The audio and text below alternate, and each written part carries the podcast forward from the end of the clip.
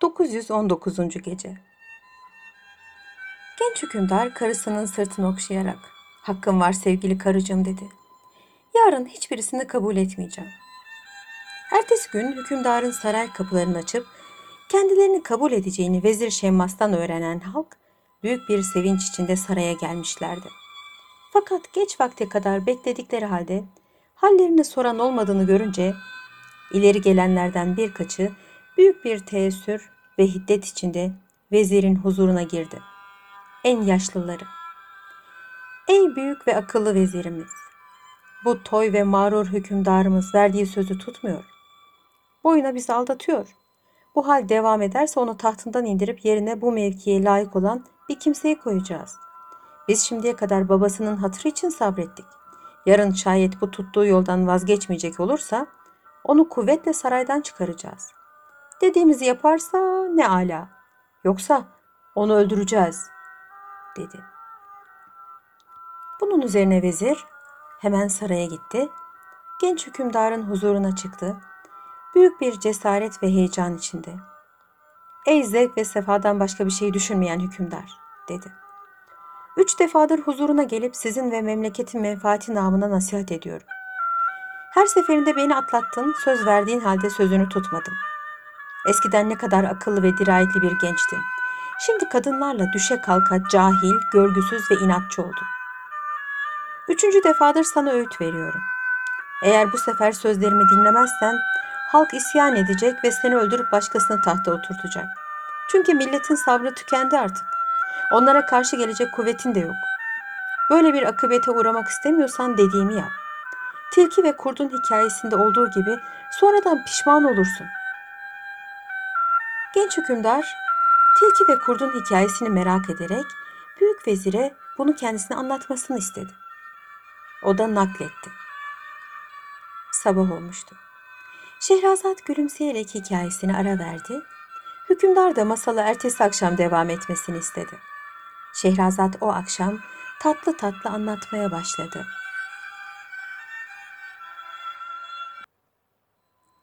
Tilki ile Kurt 920. Gece Birkaç tilki toplanıp yiyecek bir av yakalamak maksadıyla çöle gitmişlerdi.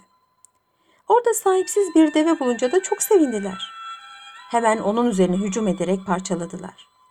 Lakin yiyecek ihtiyaçlarına da uzun zaman kafi gelecek olan bu devenin etlerini aralarında bir türlü paylaşamadılar. İçlerinden birisi bu vazifeyi öteden beri kendilerine başkanlık eden bir kurda havale etmelerini teklif etti. Tilkiler de bunu kabul ederek kurdun yanına gittiler ve dediler ki biz bir deve yakaladık. Fakat bir türlü paylaşamadık. Sana da iyi bir pay verelim. Gel şu devenin etlerini parçalayıp aramızda insaflı şekilde dağıt. Aç kurt bu teklifi memnuniyetle kabul etti. Derhal o saatte devenin bir budunu parçalayıp tilkiler arasında taksim etti. O da payını alarak yemeye başladı. Akşam olunca kendi kendine ben bu sersem tilkilere ne diye bu deveyi bırakıyorum? Ayağıma gelen böyle bir kısmet her zaman düşmez. Onları ben yarın atlatırım. İşi kuvvete dökerlerse benimle başa da çıkamazlar diyerek devenin kalan parçalarını inine götürüp sakladı. Ertesi gün istikaklarını almak için kurdun yanına gelen tilkiler kurdun hakaretine uğradılar. Kendisine her ne kadar yalvarıp yakardılarsa da kurt hiç oralı olmadı. Belki o gün canı sıkılmıştır diye ertesi gün yine geldiler. İki günden beri yemek yemediklerini söyleyerek et haklarını istediler. Kurt onları tersleyerek yanından kovdu. Bunun üzerine tilkilerin en akıllısı, ona yaptığımız iyiliğe karşı bize hiyanet eden bu kurdu aslana şikayet etmekten başka çare yoktur. Dinsizin hakkından imansız gelir. Aslana devenin kalan kısmını vaat ederiz. O bize insafla pay verirse ne ala. Vermezse de o vesileyle düşmanımız olan kurttan intikamımızı almış oluruz dedi. Yine sabah oluyordu. Hükümdar masalı ertesi akşam devam edilmesini istedi. Şehrazat da yarıda bıraktığı masalına ertesi akşam şöyle devam etti. 921. Gece Tilkiler bunu muafık bularak aslanın inine gittiler. Ayaklarına kapanarak ''Ey büyük hükümdarımız, Hakkımızı gasp eden kurdu şikayet etmeye geldik. Onun ceza görmesini istiyoruz dediler. Aslan azametle tilkilere bakarak sordu. Peki davacı olduğunuz kurt size ne yaptı? Bunun üzerine tilkiler kurtla olan maceralarını anlattılar. Aslan hikayeyi dinleyince onlara hak vererek hemen kurdun inine gitti. Kurt uzaktan aslanın ona doğru gelmekte olduğunu görünce her şeyi anladı. Kaçmaya başladı.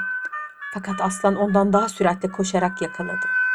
Ve o sırada yetişen tilkilerin sevinç sesleri arasında onu parça parça etti. İşte hükümdarlık budur. Halkı dinlemek ve hakkını almak bir hükümdarın vazifesidir. Rahmetli babam benim öğütlerimi dinlerdi. Sen de onun gibi dinlersen bu tahta ölünceye kadar kalırsın. Genç hükümdar vezirin bu sözlerinden çok mütehassıs oldu.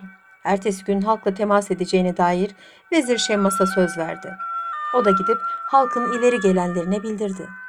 Böylelikle herkesin sinirleri biraz yatıştı.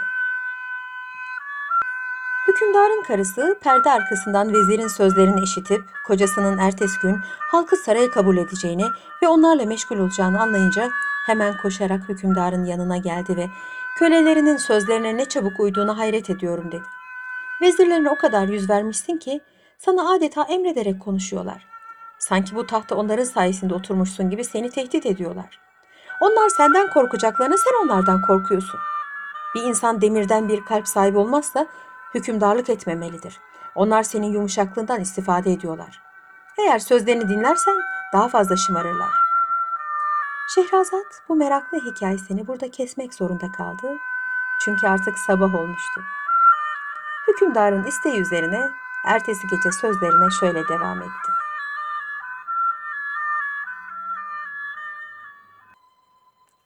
...922. Gece Hükümdarın karısı bunları söyledikten sonra... ...kocasının bu sözlerine itiraz etmemesinden cesaret alarak şunu ilave etti. Benim sözümü dinlersen... ...babanın nimetleriyle büyüyen... ...ve şimdi gelip bir uşağı azarlar gibi seni azarlayan vezirin sözlerine ehemmiyet verme. Sonra sen de hırsızla çobanın hikayesini kahramanlarına dönersin. Hükümdar bu hikayeyi öğrenmek istedi. Karısı da anlatmaya başladı. Hırsızla çoban. Vaktiyle bir çoban vardı. Çok işgüzar ve uyanık bir adamdı. Hayvanlarını hiç başıboş bırakmazdı. Bu yüzden onu kollayan bir hırsız bir türlü fırsat bulup ufak bir kuzu bile çalmaya muvaffak olamamıştı. Düşündü, taşındı. Nihayet bir aslanı tuzağa düşürüp öldürdü.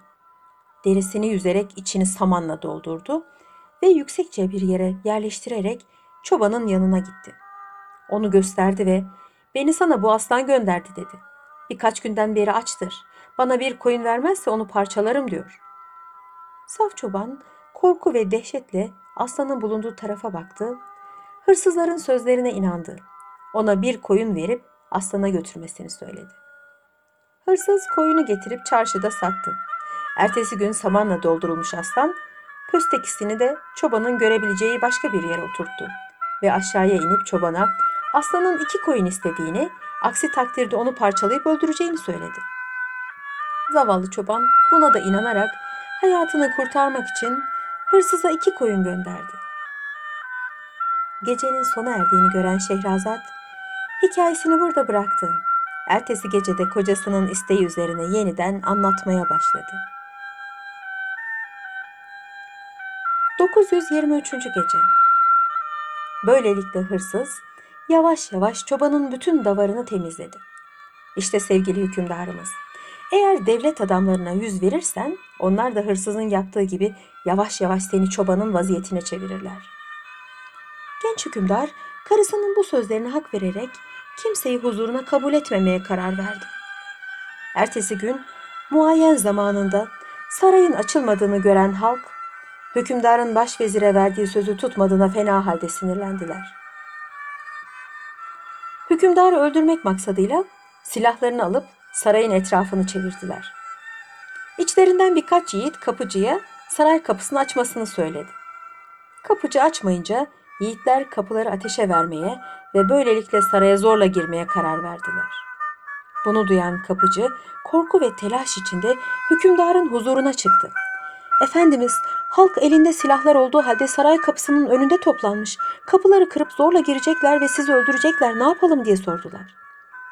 Genç hükümdar işin ciddiyetini anlayarak karısını çağırttı ve Vezir Şemmas'ın dediği doğru çıktı. Halk sarayı abluka etti. İçeriye zorla girip ikimizi de öldürmek istiyorlar.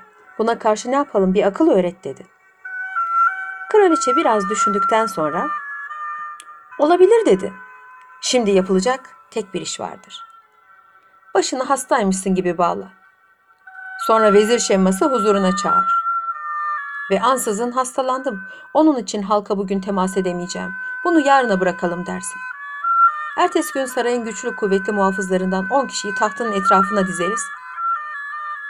Ve ondan sonrasına da bakarız. Halkın seviyelerine göre birer birer huzuruna çağırırsan zorbalarını ve başkaldıranların elebaşılarının, vezir de dahil olmak üzere hepsinin kafalarını uçurursun. Böylelikle memlekette sana karşı gelecek kimse kalmaz. Bu dediklerimi yaparsan kurtulursun. Sabah olmuştu.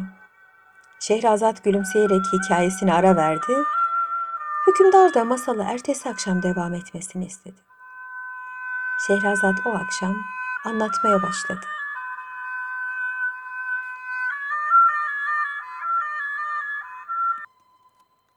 ...924. Gece Genç hükümdar karısının dediği gibi hareket ederek başını bağladı ve muhafızlarına başvezir Şemmas'ı huzuruna çağırmalarını emretti. Biraz sonra yaşlı vezir geldi. Hükümdar ona güler bir yüzle karşılayarak sargılı başını gösterdi ve ''Dün senden ayrıldıktan sonra rahatsızlandım. Müthiş bir baş ağrısı yüzünden sabaha kadar uyumadım. Bu yüzden verdiğim sözü tutup halkla temasa geçemedim. Benim damama kendilerinden özür dile, vaziyetimi bildir. İnşallah yarın hepsini kabul edeceğim. Heyecana ve asabiyete kapılmalarına lüzum yoktur.'' dedi. İhtiyar vezir hükümdarın sözlerine inanarak halkın yanına çıktı. Hükümdarın mazeretini bildirip ertesi gün sarayda yapılacak resmi kabule hazırlanmalarını söyledi. Hükümdarsa babasının zamanından beri kendisine sadık olan muhafızlarından on yiğit seçerek kıymetli muhafızlarım dedi. Halk arasında beni çekemeyen hain adamlar var. Bunlar milleti aleyhime kışkırtıyorlar. İntikam almaya ve onları yok etmeye karar verdim. Bu işi size tevdi ediyorum. Muvaffakiyetle başaracağınızdan eminim. Size iyi mükafatlar ve rütbeler vereceğim. Yalnız yarın bu bahsettiğim adamları birer birer huzuruma çağıracağım. Size işaret verir vermez yakalayıp kellelerini uçurun, cesetlerini de yok edin. Muhafızlar alacakları mükafat ve rütbeye sevinerek kendilerine verilen bu vazifeyi layıkıyla başaracaklarına dair hükümdara söz verdiler. Genç hükümdar ertesi gün sarayın kapılarını açtı. Kendisi de muhteşem hükümdarlık elbiselerini giyinerek başına tacını koydu ve tahtına oturup rütbelerine göre sırayla kendisiyle görüşmek isteyenleri huzurun almalarını saray muhafızlarına emretti. Evvela vezir Şemmas girdi. Hükümdarın gizli bir işaretiyle cellat muhafızlar hemen ihtiyar vezirin kellesini uçurdular ve evvelce hazırladıkları büyük bir çukura götürüp gömdüler. Arkasından gelen birkaç devlet adamında aynı akıbete uğrattılar. Genç hükümdar akşama kadar memleketin nüfuzlu adamlarını, yiğitlerini birer birer temizledi. Öyle ki şehirde baş kaldıracak hiç kimse kalmadı. Yine sabah oluyordu. Hükümdar masala ertesi akşam devam edilmesini istedi. Şehrazat da yarıda bıraktığı masalını ertesi akşam şöyle devam etti. 925. Gece Ertesi gün saraya girenin bir daha çıkmadığını gören halk korku ve dehşet içinde kaldı. Saray ve hükümdar lafını kimse ağzına almaz oldu. Herkes işiyle meşgul olmaya başladı. Genç hükümdar da bu fırsattan istifade ederek yine eskisi gibi zevk ve sefasına daldı. Bu memleketin çok zengin olduğunu bilen ve onu istila etmek için fırsat kollayan komşu hükümdarlardan birisi Vartan'ın son yaptığı temizleme harekatını haber alınca sevindi. İdare adamları, yiğitleri, silahşörleri yok edilen bir memleketin kolayca zapt edileceğini düşünerek bu fırsattan istifade etmeye karar verdi. Vartan'a bir mektup yazarak kendisine deniz ortasında altın bir köşk yaptırmasını, aksi takdirde 120 bin kişilik muazzam kuvvetiyle memleketini istila edeceğini bildirdi ve şunu ilave etti. Memleketinin ileri gelenlerini, bilginlerini, silahşörlerini öldürdüğünü haber aldım. Bu hareketinle başına gelecek felaketi hak ettin. Dediklerimi yapmadığın takdirde orduların memleketini istila edecek, sarayını yağma edecek, seni de esir alacaktır. Vartan mektubu alınca ne yapacağını, kime danışacağını, kimden imdat isteyeceğini şaşırdı. Büyük bir üzüntü içinde karısının yanına girdi. Kendisine mektubu verdi. Kadın mektubu okuyunca saçını başını yolmaya ve ağlayıp sızlamaya başladı. Hükümdar karısını teskin ederek bu hususta ne düşündüğünü sordu. Kadın içini çekerek, Efendimiz dedi, kadın kısmının savaş hakkında ne fikri olabilir? Bu bir erkek işidir. Vartan bunu işitince başvezirini ve devlet adamlarıyla yiğitlerini öldürdüğüne pişman oldu. Büyük bir telaş ve heyecan içinde etrafını saran kadınlarına ve cariyelerine dönerek dedi ki, Çil denilen kuşla kaplumbağaların hikayesi tıpkı sizinle benim aramda geçen maceraya benzer. İbret almanız için size anlatayım. Şehrazat bu meraklı hikayesini burada kesmek zorunda kaldı.